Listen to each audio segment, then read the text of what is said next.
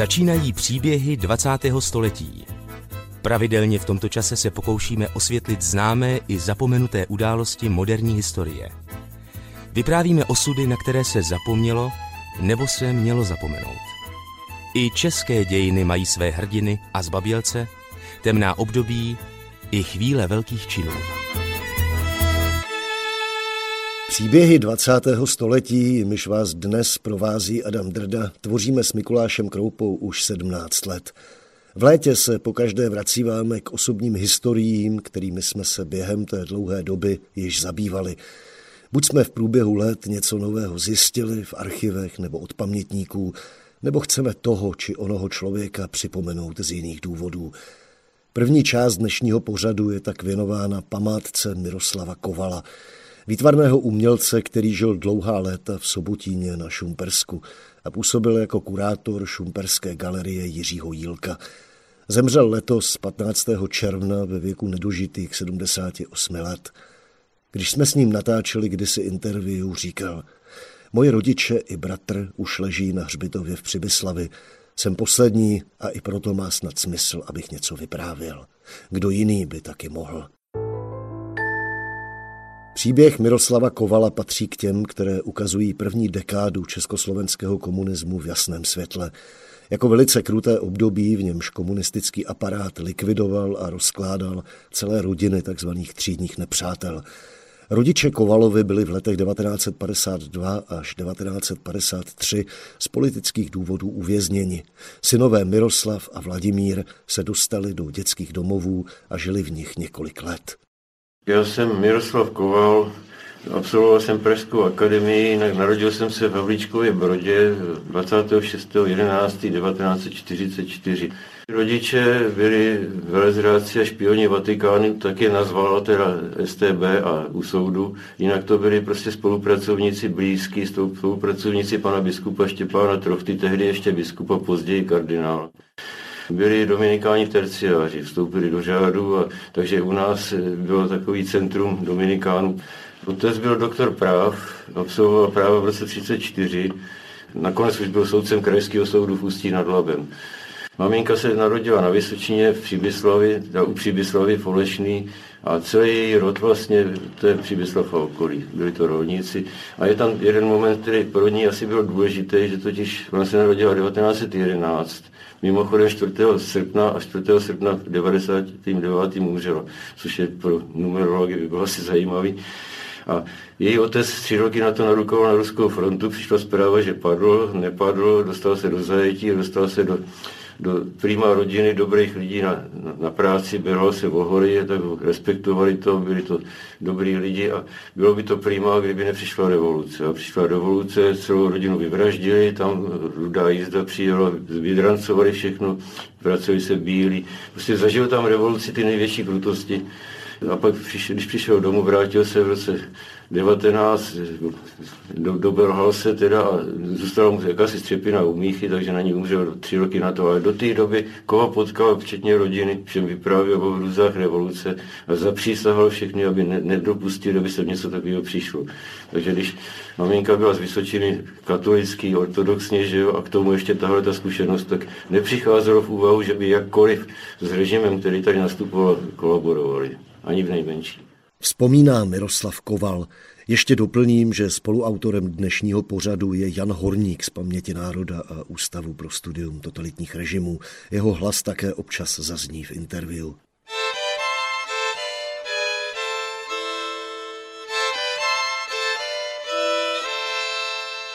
Co je třeba ještě doplnit na úvod? Miroslav Koval měl bratra Vladimíra, staršího o 4,5 roku. Jejich otec se původně jmenoval Kacer, pocházel z česko-německé rodiny a příjmení si změnil po válce, kdy se také Kovalovi odstěhovali z Vysočiny. Josef Koval, jak zaznělo, byl soudcem. Marie Kovalová začala dost intenzivně působit mezi věřícími. V roce 640 jsme se přesunuli z Vysočiny do Litoměřic, otec tam dostal místo tam a pak soudu v Ústí. Rok na to přišel pan biskup Drochta a nabídl jí místo diecezní sestry laické katolické akce duchovní obnovy, tak to znělo celý. Znamenalo to, že, že jezdili ve, ve čtyřech lidech. Páter Drapela jako, jako sekretář pana biskupa, jako, jako další a ještě řidič jediného auto, co tam měli. A objížděli farnosti, četli pastýřské listy, měli vlastní promluvy, chystali exercicie, zakládali knihovny katolický, pomáhali obnovovat, starali se bohoslovce, který, který měli zájem do semináře. Čili dělali něco ve chvíli, kdy lidově demokratické zřízení sice nechtělo zakázat, bylo lidově demokratické zakázat církev, ale chtělo ji zničit. Takže v podstatě šlo o to, aby v kostele zůstali jenom starý lidi, kteří vymřou a bude konec, ostatní zastrašit. A tady najednou nějaká takováhle skupina objíždí diecézy a takhle působí. Takže byli od začátku na, na seznamech, už snad možná ještě, ještě hned před únorem. Po převratu v roce 1948 dostávali komunisté rodinu Kovalovu do čím dál svízelnější situace. Josef Koval záhy odešel z vlastního rozhodnutí pracovat na Mostecku jako horník. Vzdal se místa soudce, protože se nesmířil s bezprávím a prohlásil prý, že k soudu se vrátí, až to bude mít smysl. Marie Kovalová se zase příčila komunistické snaze ničit církev, protože navzdory zákazům zatýkání kněží a protikatolické kampani si dál počínala jako aktivní křesťanka. V srpnu 1952, kdy bylo Miroslavovi necelých 8 let, si pro jeho matku přijela státní bezpečnost. Pamatuju si to, byl jsem v zahradě venku, zavolali mě, tak všechno tam bylo rozházené v bytě, roz, rozmetaný a podobně, bylo tam několik takových divných pánů. Pak maminka přišla, rozloučila se s náma a odjela. No. Pak. Ale pamatuju si to moc dobře. No. Ten okamžik, vidím ho, vidím to prostě před sebou. A, a tatínek tam v tu chvíli byl? Byl, byl doma zrovna, byl. No, tak všichni tam tak stáli. Druhý den nás neviděli nejbližší známí na ulici. A že to není, není nebyl stihomam. Brácho chodil k sousedce na klavír, zašel tam druhý den, víš, a už, už ne, a zavřelo, jenom na řetízek neviděli nás, neslyšeli nás, jenom obyčejní lidi, ty ano, takový ty, ty, co někde dělali na dráze, co někde uklízeli a podobně, tak ty jako se k nám hlásili dál, ale kolegové otcovi a podobně, kteří s náma chodili do toho kostela, konec. Tak tohle všechno pamatuju si velmi dobře, to, to opravdu jako vypadá to, že, že by člověk neměl, ale to, to je, víte, třeba v generaci starší. Byli nadšený mladí svazáci a komunisti, protože něčemu fandili, byli ve fanklubu partaje, byli účastníci toho.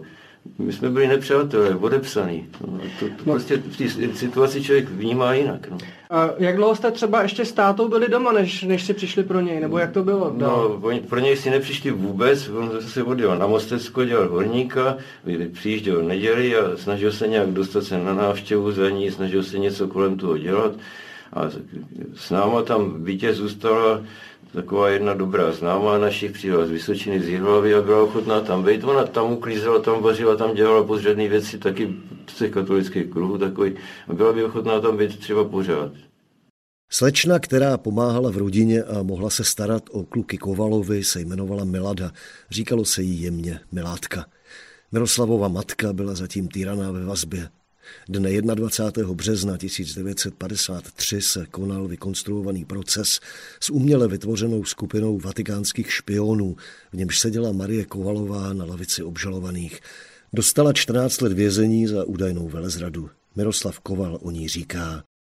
Ve chvíli, kdy církev měla zalíst do kouta a zapomenout na to, že je, nebo se stáhnout opravdu do sklepa, tak, tak působila velice intenzivně veřejně třeba chystali exercicie, to jsou duchovní cvičení, domlouvali tam s lidma. Prostě fungovala takhle, ale oni v podstatě přišli, že, že údajně chystala nějaký přistání letadla někde, což ona je a, a, a byla an, naprosto antitalent technický.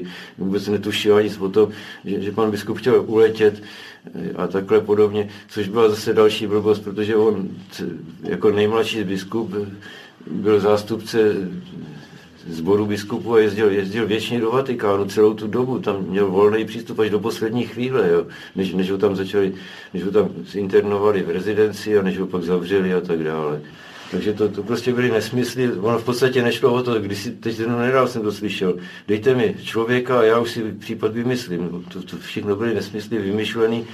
To, bylo, to byl systém, jak člověka úplně zlomit, rozmačkat, a pak ho naučit napsaný scénář divadelní hry, ve, ve který se odsoudil k smrti, no, v podstatě, nebo, nebo k, k letům kriminálu. Tam prostě nešlo vůbec o to, tam se stávalo třeba v té skupině údajný, který maminka byla souzená, byli i lidi, kteří ona v životě neviděla, nikdy o nich neslyšela, vůbec k sobě nepatřili, neměli spolu absolutně nic společného, ale byli skupina.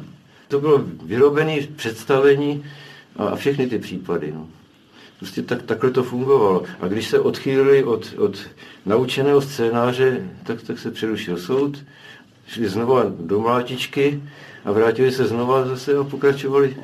Jediné, co, co tam dělali ty některý vězni, že, že prostě teda ty odsouzený, že, že prostě třeba předbíhali ty své výpovědi.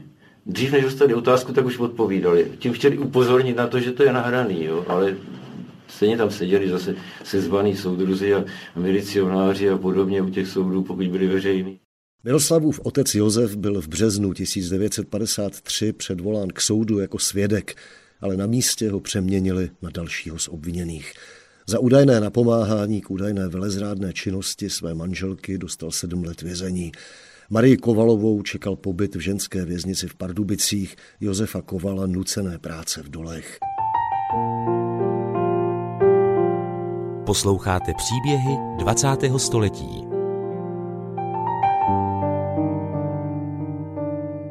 Miroslav Koval a jeho bratr Vladimír zůstali po zatčení rodičů sami.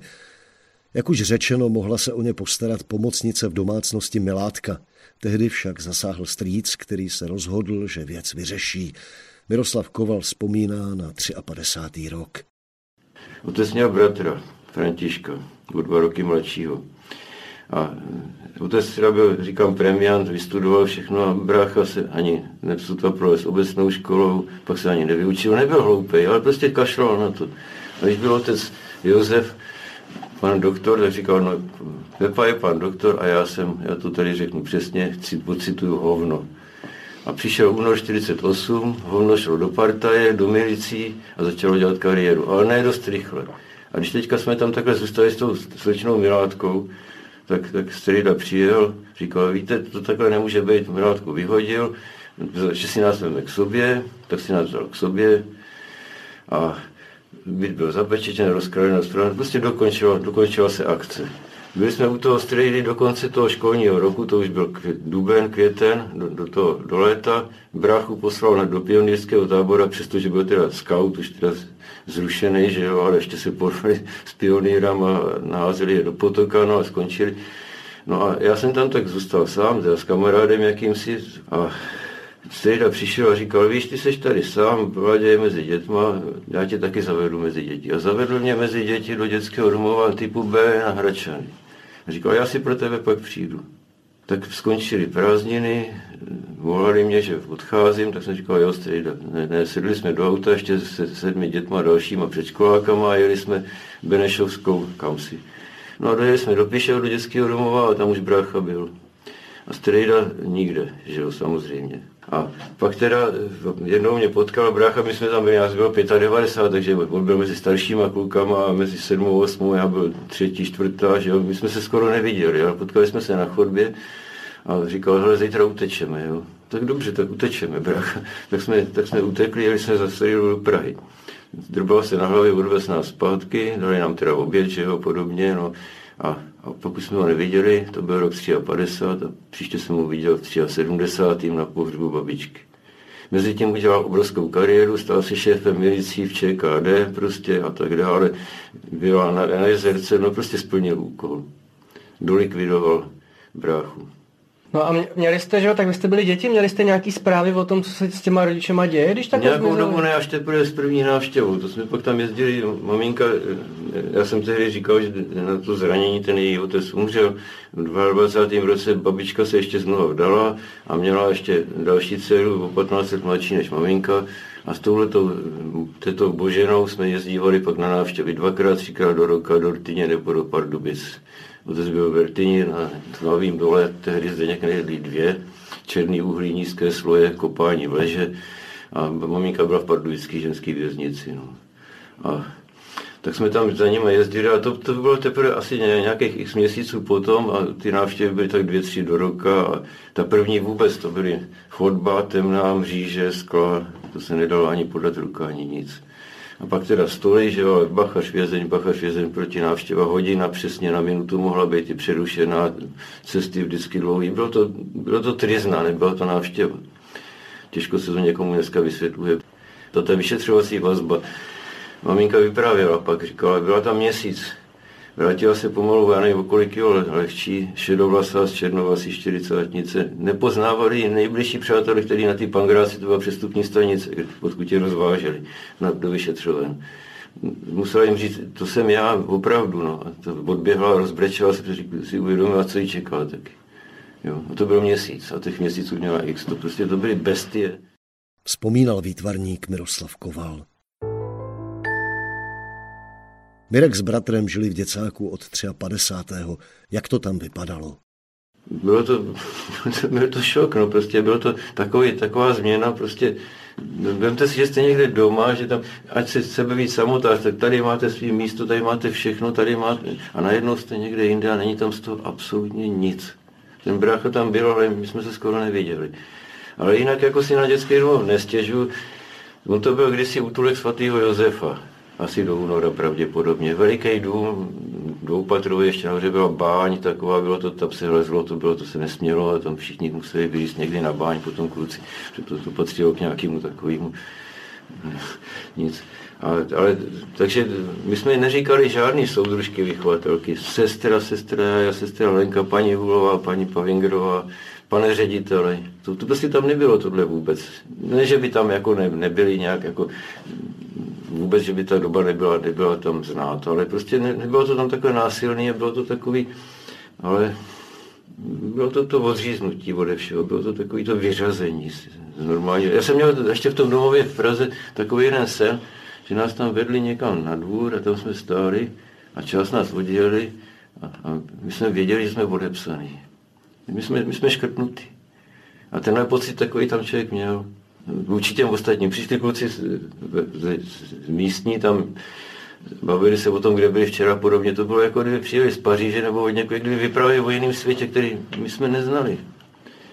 Tam nebylo nic, já jsem třeba kreslil, že jo, ale tam, tam, ne, tam nebyla jediná knížka, která by mě zajímala, nějaká výtvarná, žádný živý malíř kolem, žádný výstavy, nic, prostě nula. Jo ku podivu, když jsem se vrátil, tak, tak, tak jsem velice rychle se stal členem gramofonového klubu, klubu přátel poezie, tvář jsem odebíral. Nikdo mi, prostě, prostě měl jsem hlas potom, no. poslouchal jsem Vltavu, klasickou muziku, hned jako, no, měl jsem půru desek, ale, ale tam prostě, tam, co nám pustili z klampače, tak bylo, takže... No a takže ty vychovatelé, to tam vlastně jakoby ne, nebyl takový ten nějaký, že já, já, jsem mladý relativně, tak vždycky děcák to bylo strašidlo, já nevím ne, co, jo, ale je, že to jako je, nějak je, relativně šlo, jo, že vás šlo tam... to, šlo to, muselo tam být, že my jsme museli mít v komínku všechno narovnaný vzorně, jinak to letělo ven, vyčištěný boty v podrážkách, ani špinka, jo, nic.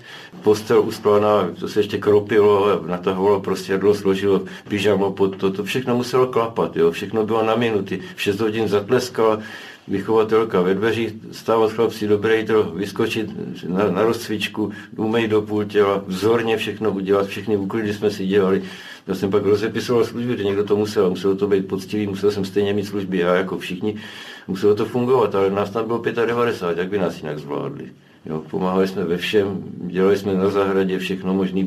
Prostě naučil jsem se tam nejen žehlit, ale, ale zpravovat si ponožky pěkně křížkem, to všechno jsme dělali. Jako, jo, takže mě to bylo dobrý, protože já jsem třeba teďka tam pak šel a zvedal jsem střechu, že jo, v sobotině sám, jo, upravoval, podřezával, nedělal jsem to nikdy, omítal. No prostě zvykli jsme si, že prostě si člověk musí poradit, to, to se tam naučil a že to je samozřejmé, jako jo, to bylo dobrý tohle.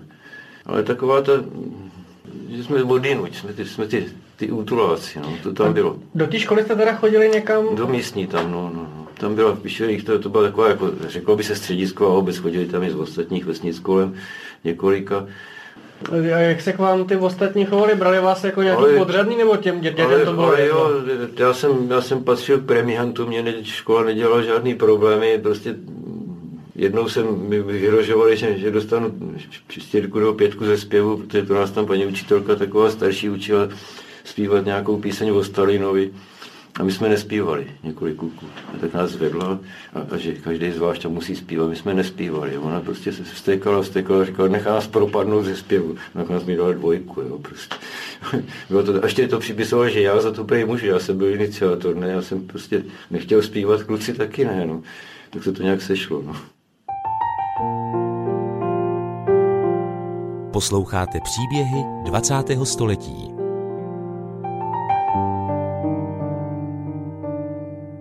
Z vyprávění Miroslava Kovala vyplývá, že byl vždycky dost samotář, což zároveň neznamenalo, že by si v domově nenašel přátele a že by nevzpomínal na spolužáky, kteří ho něčím zaujali. S lidmi zvenčí se mohl setkávat jen málo, dětský domov téměř nesměl svobodně opouštět. Volně jsme neměli, to bylo za odměnu. To bylo, když měl člověk tři jedničky třeba v tom týdnu, nebo dvě, nebo prostě neměl žádný špatný známky, tak, tak měl volnou vycházku v neděli mezi obědem a, a večeří. A já jsem měl ještě to, že já jsem neměl pak opravdu problémy se učením a maloval jsem už tehdy intenzivně dost. A tak, tak v době uči, učebny, to bylo od, od svačiny do večeře, jsem si mohl, když jsem měl všechno hotové, tak, tak jsem mohl vyběhnout ven a někam mimo a tam si něco malovat a vrátit se včas k večeři. Měl jsem takovýhle už jako výhody pak. Jako, ale to bylo v tom posledním a předposledním roce. No. Oslavili jste tam třeba nějak hromadně Vánoce? Nebo něco Já jsem na ty Vánoce většinou jezdíval k té tetě do Prahy, ale ona vlastně tehdy ještě, ona měla, když se to s našima stalo, tak měla před svatbou, kterou zrušila a byla sestrou, zdravotní sestrou na Bulovce u docenta Charváta, měla tam svůj pokojíček ještě s kolegyní a ona ta kolegyně odjíždívala v té době a my jsme tam ty Vánoce dvakrát, třikrát slavili u ní s bráchou a s ní přímo v tom pokojičku na té bulovce, tam stromeček tak jako na skříni, takový maličkatý nějaký. Já, já, se přiznávám, že já vlastně, já vlastně u té doby ty Vánoce nemám rád. Vždycky to bylo takový nějaký divný. Já, já jsem rád, když už je po nich. Já, já, já jim nechci. mě vadí Vánoce. Prostě pro mě jsou takový, taková divná doba. Všechno se tak rozloží nějak divně. A já, mě se to vybaví, tohle všechno. Nikdy se to už nenapravilo. No. To je řada věcí, které zůstávají někde uvízlí, které by to bylo zase na jiný témat. Z děcáků se Miroslav Koval dostal po sedmi letech v roce 1960, kdy dokončil základní školu a kdy byli jeho rodiče propuštěni z kriminálu po amnestii. Kovalovi si tehdy našli bydlení v Praze, ale státní bezpečnost znemožnila, aby se nastěhovali. Museli odejít do Litoměřic, kde jim přidělili přízemní byt, podle Miroslavových vzpomínek mokrý jak hnůj. U okna se prý pravidelně střídali do našeči. Mirek kreslil, chtěl studovat výtvarnou školu, ale jako syn třídních nepřátel na ní nesměl nastoupit. Vyučil se v chemičce, pracoval v kaučukárně v Kralupech nad Vltavou a večerně si dodělával maturitu. Roku 1965 mohl začít studovat Akademii výtvarných umění. Oženil se s akademickou malířkou a tehdy spolužačkou Aneškou Jílkovou, dcerou sochaře Jiřího Jílka. Odešli pak k jejím rodičům do Sobotína a po celou dobu takzvané normalizace žili v ústraní. Aneška Kovalová vzpomínala. Ale Mirek samozřejmě strašně, no, to byly nekonečný hovory kdy on se hádal s tím režimem. Děsně, ten, ten nenáviděl Husáka, my máme doma ty kachláky, on vždycky večer otevřel ty dvířka, protože kouřil do těch kamen a všechny ty lamentace šly tím komínem ven. Jo. A to byly leta a leta, kdy já už jsem říkala, takhle nejde žít, hele, jo. To, to není možné. My se tady takhle udusíme a my jsme prostě skutečně se zachraňovali tím malováním. Vlastně říkal Jada Krbušek, co vedl Špálovku, že my jsme vlastně patříme mezi ty emigranty taky. Že vlastně my jsme takový emigranti. Miroslav Koval zemřel letos 15. června v Sobotíně.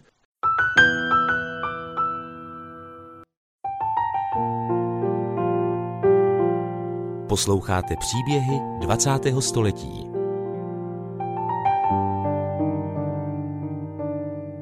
Od mikrofonu opět zdraví Adam Drda. I druhá část dnešního pořadu je věnovaná osudům dítěte politické vězenkyně. V době nejsilnějšího komunistického teroru, počínaje rokem 1948, se ve vězení na Pangráce narodilo několik desítek dětí.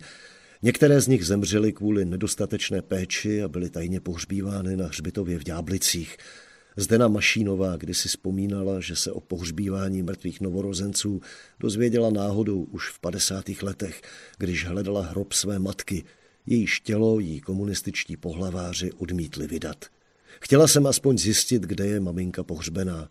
Až po delší době mi tajně jeden policista poradil, ať jdu za hrobníkem na ďáblický hřbitov.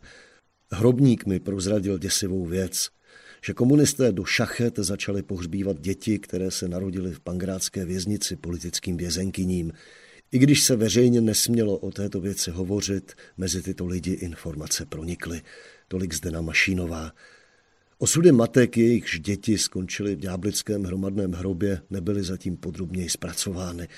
A stejně tak se moc neví, jak se žilo dětem, které Pangrác přežili. Jedním z nich je Dagmar Svejkovská, rozená Farská. Za pár dní jí bude 71 let. Přišla na svět 27. července 1951. Její otec byl tiskař a vášnivý hokejista. Maminka pracovala jako úřednice. Dagmar se narodila v pangrátské věznici. K tomu došlo velice jednoduše. Maminku zavřeli, když jí bylo 19 let. Byla v jiném stavu, takže celou tu dobu vlastně do mého narození jsem byla s ní v kriminále. Tam je kniha dokonce, v který jsem i napsaná jako narozené dítě, protože jeden vězeň to tam potom nějak eh, dával dohromady z konfederace politických vězňů, takže jsem tam i napsaná, jako že jsem se tam narodila. Což bych neříkala, kdyby to nebyla pravda, že jo. Nechali mě s maminkou, myslím pět měsíců, že to bylo, no a pak najednou zavolali tatínkovi, který dělal v Orbisu jako tiskář, že jestli si pro mě nepřijede i hned, takže mě dávají do dětského domova. A ten dětský domov to bylo vlastně pro děti vězeňkyň, čili asi žádný med. Maminka paní Svejkovské se jmenovala stejně jako ona, tedy Dagmar. Pocházela z bohaté rodiny architekta Tereby. Podrobnosti o jejím zatčení zná paní Svejkovská z tatínkova vyprávění. 20. prosince 1950 přišli dva pánové, kteří jeden se postavil ke dveřím, druhý ke koupelně, protože moje maminka se koupala zrovna a odvedli Důvod špionáž a vlasti zrada. Otec běhal od čerta k ďáblu, Bartolomějská, Pangrác, Ruzině, všude, kde nikde nebyla. Nikde prostě jí nenašli, nikdo o ní nic nevěděl, až nakonec se dozvěděli, že teda je na Pankráci. Původně bylo řečeno, že měla pašovat uranovou rudu cizí mocnosti, které absolutně netuším. Ale jelikož snad dělala dokonce jako úřednice na ambasádě americký, tak se nabízí přesně, že by to mohlo být tam. Ale myslím si, že v 19 letech absolutně nějaký pašování nebo něco takového neexistovalo. Potom mi tatínek vyprávěl, že jako k nám chodilo STB a hledali všude možně, kde se dalo, ale nenašli vůbec nic. A taky, když si vezmete, tak uranová ruda se těžko dá pašovat v kapse nebo já nevím, v pytliku. Na to musí být ocelový pouzdro určitě, jak si pamatujeme ještě ze školy. Prostě nikde nic nikdy nenašli, ale seděla deset let. Ale jelikož pocházela z jedné z nejbohatších pražských rodin, tak se to docela i nabízelo, tohleto. Vlastně v rozsudku, který mám, tak tam je vlastně jenom špionáž a vlastně zrada. A i když jsem se ptala na to později, když jsem byla jako už větší, tak maminka mi řekla, že prostě o tom mluvit nebude. Když maminku paní Svejkovské zatkli, nebyla ještě vdaná. Komunisté se však zachovali v uvozovkách laskavě. Povolili těhotné a vyšetřováním zmučené slečně Terebové, aby si vzala pana Farského. Svatba se ovšem konala za vězeňskou zdí. To mi vyprávěl tatínek. Když se konala jejich svatba na Pangráci, tak vlastně ji tam přivedli a předseda, eh, tenkrát to bylo předseda městského, městského výboru, tak ten tam dvakrát bomdlel, když viděl, jak vypadá a prostě nemohl pochopit, že tam bude oddávat někoho.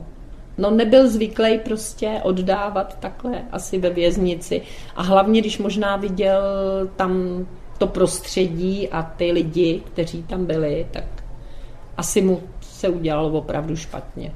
No, ale nakonec svatba dopadla dobře. Jí zase odvedli, tatínek šel domů a bylo po svatbě. Vzpomíná Dagmar Svejkovská, rozená Farská.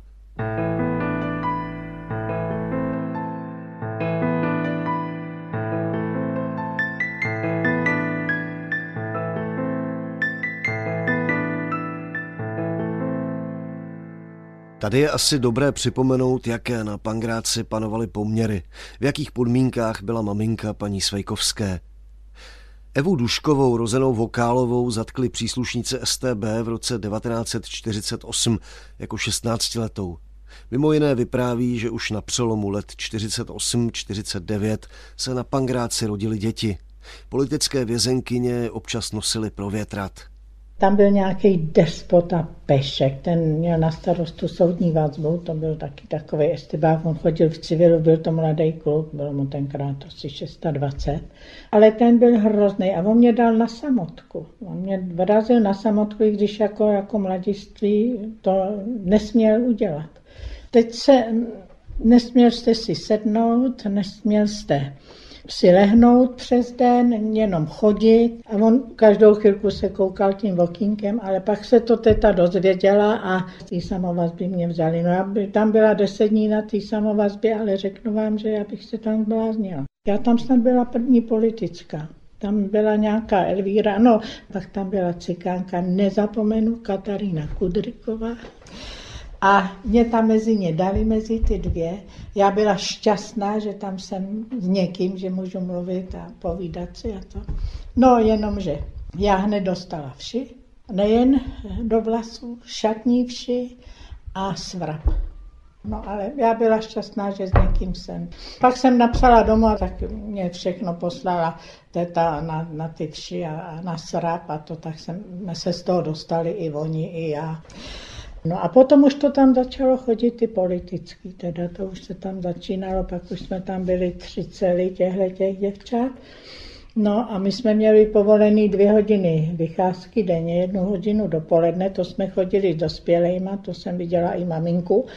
A druhou hodinu odpoledne a to zase jsme nosili ty mimina tam, který se narodili na Pangráci. Já si pamatuju, že jsem nosila nějakého jarouška. to vím, víc už nevím. Popisuje podmínky v pangrátském vězení Eva Dušková. Ale vraťme se k Dagmar Svejkovské Farské. Jako pětiměsíční holčičku jí vězněné mamince sebrali a jak už zaznělo, předali otci. 19-letá maminka Dagmar Farská pak dostala za údajnou špionáž a zradu vysoký trest. Ona snad dostala trest smrti, pak jí to snížili na 25 let a tak jí to snížili na těch 10 let, kdy byla vlastně všeobecná amnestie v roce 60. A v 60. Takže v 60. jí pustili, ano. A pamatujete si, v jakých byla kriminále? Já mám pocit, že byla teda na Pangráci, na Ruzíni, na Ilavě, v Želizijovcích a vlastně skončila v Pardubicích. A z Pardubicí propouštěli. Na podzim roku 1951 si tedy pan Farský přinesl domů do jedné z pražských ulic poblíž Vltavy malou slečnu Dagmar. Nebyl na to připravený, měl málo peněz na obživu, pomáhali mu sousedé a především tchýně, u které bydlel. Měla jsem výbornou sousedku, paní Kochovou, která mi přes noc ušila košilky, protože naši neměli nic. Udělala mi čepičky, mi upletla. Táta se mnou šel panu do, docentu Sémanovi. Ten na něj chtěl zavolat policajty, protože prej tak zdemolovaný dítě v životě neviděl. Takže pak se to vysvětlilo, no a pak jsem byla jak v bavlnce. Všichni mě hejčkali, protože chudinka holčička, malinká, narozená tam a tam, maminka zavřená, takže všichni mě hejčkali, všichni mě pomáhali. Jako na dětství mám nádherné vzpomínky teda. Kdo vás vlastně vychovával? Vychovávala mě babička a tatínek. Měšťanský byt, v němž pan Farský s dcerou, tchýní a tchánem žili, byl podle sovětského vzoru a v duchu tehdejší praxe rozdělen a komunistické úřady do něj nastěhovaly rodinu dělníka úderníka. No já na to vzpomínám strašně rada, protože ráno, když se máte vystřídat s tolika lidma na WC, Nastěhovali nám tam rodinu s babičkou, takže čtyři lidi, my tři. No, oni nás moc neměli rádi, je pravdou, že tak když už jsem byla větší, tak jsme se s těma dětma tak nějak jako trošku stýkali, ale můj otec ten se s nima v životě nebavil. Babička trošku, děda ten ani taky moc ne. Někteří lidi v baráku, kteří byli naši známí, tak ty se s náma bavili, ale ti, co tam přišli právě, protože celý ten dům byl rozdělený byty, všem to tam rozdělili, ale my jsme byli teda první, tak eh, prostě měli jsme tam spoustu známých, ale zase spoustu nepřátel. No prostě některý lidi nám dávali najevo, že oni tím, že jsou dělnická třída, takže jsou něco nad námi, protože my jsme ta buržoázní, která zrovna nebyla táta, populární. Jo? A když byl táta tiskař, tak byla taky dělnická třída. Samozřejmě, ale tady se všecko bralo podle babičky a mámy. Taky vlastně veškerý majetek propad státu a dokonce i matčino oblečení. Všecko se brali prostě. Posloucháte příběhy 20. století.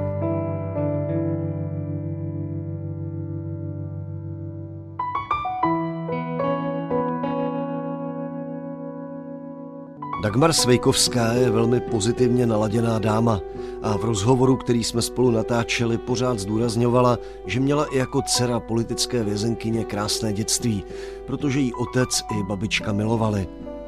Současně se ale v jejím vyprávění objevují velmi kontrastní vzpomínky. Byly stigmatizovaná rodina a vedle přátel se našli i ti, kdo se od nich pro jistotu distancovali. Když jdete po ulici s tátou za ruku jako malý dítě, a naproti stojí někdo, kdo k nám chodil, stýkal se s námi a on se radši otočí do výlohy, aby nás nemusel pozdravit, tak to jako, to nejsou přátelé. Bylo to častější samozřejmě, protože v té době, jako kdo byl politicky zavřený, tak je lepší se s ním nestýkat, že jo. Aby náhodou se nestalo, že by se nějak došlo, hmm. že třeba jsme k ním chodili, nebo se jsme se stýkali té době to bylo hrozný, to se jako e, stály báby, já jsem vždycky říkala báby údernice, domovnice a ty hlídali prostě co a jak. Otec ten chodil na noční ve směs, takže se vracel ráno z práce. No a bylo řečeno, že se vrací z baru. Takže takovýhle prostě desítkářky existovaly, na to si já velmi dobře teda pamatuju ještě. Ale pak jsme měli teda velmi dobrý přátelé, to byla rodina Hásová. Ty byli prostě báječní a s těma jsme opravdu byli v kontaktu strašně dlouho. Dagmar Svejkovská, tehdy farská, směla maminku občas navštěvovat ve vězení. A na ty návštěvy ještě vzpomene. Jako mámu ale začala velmi brzy vnímat babičku. Já jsem vlastně, když se mnou chodila na písek a dolů si hrát do parku, tak tam všechny děti říkali mamince, mami, já mám hlad, mami tohle a já jsem pořád babi. A najednou jsem prostě z jednoho, v jedné chvíli jsem najednou řekla maminko. Ta z toho byla úplně na, úplně na větvi, babička přišla a říká tátovi, že jsem jí řekla maminko. A on říká, no tak ona jí asi ta maminka chybí, tak to zatím tak budeme brát. No, možná, že se to mojí maminky potom dotklo protože babička byla máma, protože babička mě vlastně měla od, od těch pěti měsíců. Spala jsem v košíku, postýlka nebyla ze začátku. Kolik babičce vlastně bylo, když vás dostala? Já si dokonce myslím, že jí bylo 43 let. Jaký měli vztah s tátou? Tak táta jí do dneška říká maminko, vykalí vždycky. Vztah měli velmi dobrý. Nikdy jí o ní nemluvil jako o tchýni, ale vždycky jako o mamince.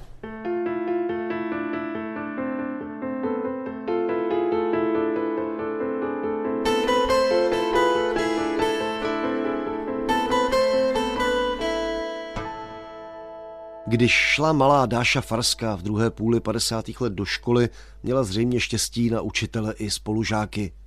Nevybavuje si, že by se na ní jako na dceru politické vězenkyně pohlíželo nějak zvláštně. Snad prý jenom na počátku a snad si její buržoazní původ musel odrazit na školních výsledcích. Ze začátku to bylo takový prostě zvláštní, protože děti jako si mysleli, že mám mámu zavřenou kvůli tomu, že je zlodějka, takže se mnou ze začátku moc nekamarádili a prostě smáli se mi. No a potom, když jsem přišla s brekem domů, tak mi tatínek vysvětlil, že maminka je politická, takže já jsem vyšla na stupínek a řekla jsem, že moje maminka není kriminální, kriminální živel, ale že je politická a od té doby to bylo prostě tak nějak normální. No ale jako, že by na mě nějak pohlíželi špatně, to zase jako si nemyslím.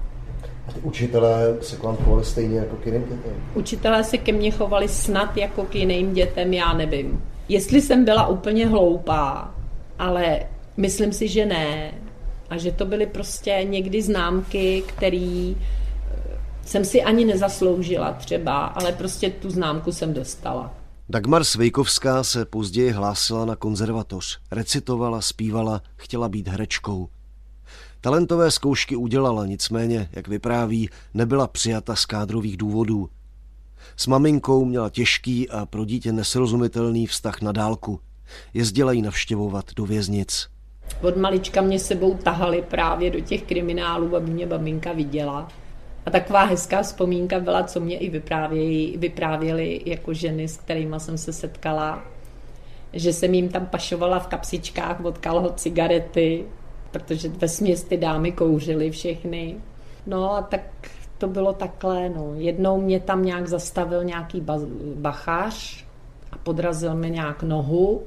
Já jsem upadla, rozbila jsem si koleno a kvůli tomu byla potom návštěva prodloužená daleko víc, protože ten, já nevím, jak se jmenuje, ten velitel těch ty pangrátský věznice prostě řekl, že se návštěva všem prodlužuje, takže díky mimo rozbitému kolenu jako dítě se tam prodloužila návštěva, což bylo bezvadný. Takový projev bachařství Takový projev, no, protože mi ublížili, tak... Jak jste vnímala mámu, když jste tam za ní chodila? Já vám ani nevím, jak jsem jí vnímala. No, tam jsem jí říkala maminko, že jo. Ale jako, jak jsem jí vnímala, to si, to si nějak nepamatuju. Prostě jezdili jsme za maminkou do kriminálu. No já nevím, jak to zvládala. Na té návštěvě to jako vypadalo docela dobře, ale pak jak to bylo po té návštěvě, jestli se zhroutila, nebo jestli prostě plakala, nebo to, nevím. To víte, že jsme si určitě povídali, ale nepovídali jsme si o takových věcech, jako co tam je nebo není. Tam máma dělala různý přívěsky, dokonce mě udělala knížku, kterou mám do dneška, napsala mi tři pohádky k Vánocům. A bylo tam věnování, nemohu ti dát moje dceruško nic jiného, než tyto tři pohádky. To bylo takový, no jako když se setká malý dítě s maminkou, no. Pusu, povídat, mami, co děláš, tohleto, tamhleto. Pak, když byla v těch železijovcích a v té Ilavě, tak tam jsem už nejezdila, protože to bylo hodně daleko. No. To byly ty poslední roky? No, to byly ty předposlední roky a pak, byla, pak byly Pardubice a tam jsem jezdila. V roce 1960 byla vyhlášena široká amnestie pro politické vězně. Vztahovala se i na paní Farskou. Když se maminka vrátila, bylo její dceři Dagmar 10 let. Pamatuju se na to velmi dobře, protože spolužák mi prostřelil nohu a já jsem ležela v nemocnici a tam za mnou poprvé přišla maminka. Máma prostě za mnou přišla, dala mi pusu, bála se o mě, protože přece jenom ten průstřel nebyl tak jednoduchý. No, tak jsme si povídali a takový prostě to bylo normální, jako jo. No a pak jsem jí začala říkat maminko, takže s tím pádem jsem měla dvě maminky, my jsme byli prostě taková zvláštní rodina. No. Jenomže happy end se v životě rodiny Farských nekonal. Dlouholeté věznění vztah otce, dcery i maminky nenávratně poznamenalo. Vyprávění Dagmar Svejkovské jako by se najednou zlomilo. Táta na maminku čekal celých těch deset let, jenomže maminka prostě od nás odešla. Ona vlastně těch deset let, co tam byla, tak eh, se snažila potom dohnat.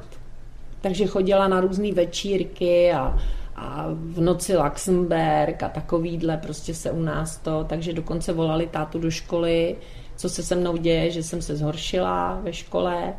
No a potom dědeček právě jako nějak se s mámou dohodli, že teda máma půjde, eh, že si najde byt někde a to.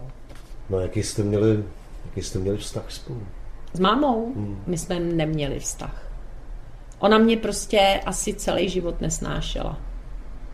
Já si to vysvětluju tak, že vlastně já jí připomínám tu dobu toho kriminálu, na kterou chce zapomenout. A když chce na všechno zapomenout, tak i, i na mě. Takže my jsme se už potom stýkali velice, velice sporadicky. Ona chodila samozřejmě za babičkou, tak to bylo jako v pohodě, všechno pak už jsme byli dospělí, teda já dospělejší, že jo, takže už to taky bylo to. Máma se pak několikrát vdala, takže mám nevlastní sestru, s kterou prostě si rozumíme teďko. Taky jsme se nestýkali, že máma si to nepřála. Takže až po smrti mámy jsme jako se začali stýkat se sestrou, je to v pořádku. Prostě mámě, já jsem asi připomínala ten kriminál. A ty, ty, ty, ty zvěrstva, které se tam děly. No. Dokonce já nemám ani, ani fotku rodičů svatební, což mě velmi mrzí. Dalo by se říct, že komunisti nám zničili rodinu. Možná, že kdyby ji nezavřeli, nebo pustili, když byla v jiném stavu, takže naši byli spolu celý život. Protože tatínek mámu hrozně miloval.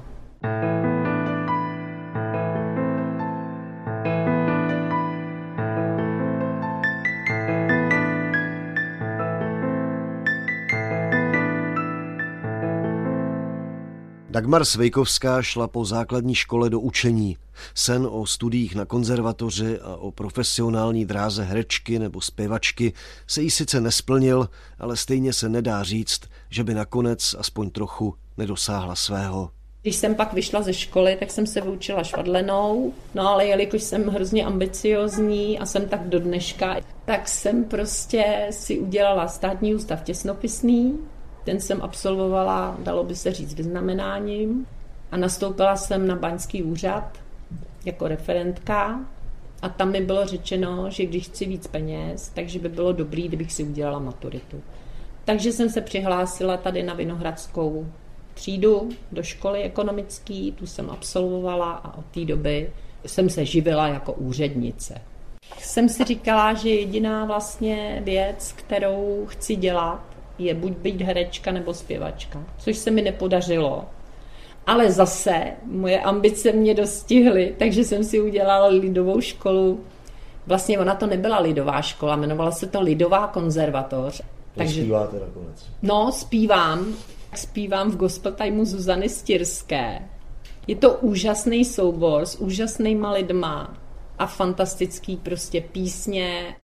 Rozhovor s Dagmar Svejkovskou jsme natáčeli před deseti lety. Nevím, jestli v Gospel Timeu ještě zpívá, nejspíš ano. Jak už zaznělo, brzy oslaví 71. narozeniny, tedy přejeme s předstihem všechno nejlepší. A to je také konec dnešních příběhů věnovaných dětem politických vězňů československého komunistického režimu. Od mikrofonu se loučí a za pozornost vám děkuje Adam Drda. Milí posluchači, příběhy 20. století vznikají díky obecně prospěšné společnosti Postbellum. Díky vám, našim podporovatelům, jsme natočili už desetitisíce hodin vyprávění, schromáždili tisíce fotografií, sepsali tisíce stran textu. Spírku využívají studenti, novináři, učitelé, spisovatelé. Je přístupná pro každého. Sbírku najdete na portále paměťnároda.cz. Bez pomoci vás, posluchačů, by nikdy nevznikla. Děkujeme každému, kdo nám pomáhá zachránit paměť tohoto národa. Staňte se členem klubu Přátel paměti národa. Je to úžasná věc. Pomozte třeba drobnou, ale ideálně pravidelnou částkou. Stačí 100 korun měsíčně. Každý podle svých možností. Budete od nás dostávat elektronický časopis, pozveme vás na divadelní představení, promítání nových filmů, vernisáže. A třeba s námi vyrazíte na výlet do míst, kde se příběhy odehrály. Najdete nová přátelství, v klubu jsou skoro tři tisíce lidí. Přihlaste se na internetu postbelum.cz nebo paměťnároda.cz. Čím víc vás bude, tím rozsáhlejší bude paměť národa. Sledujte Paměť národa na Facebooku, Twitteru nebo na Instagramu. Sdílejte nás, komentujte, poraďte nám. Moc děkujeme.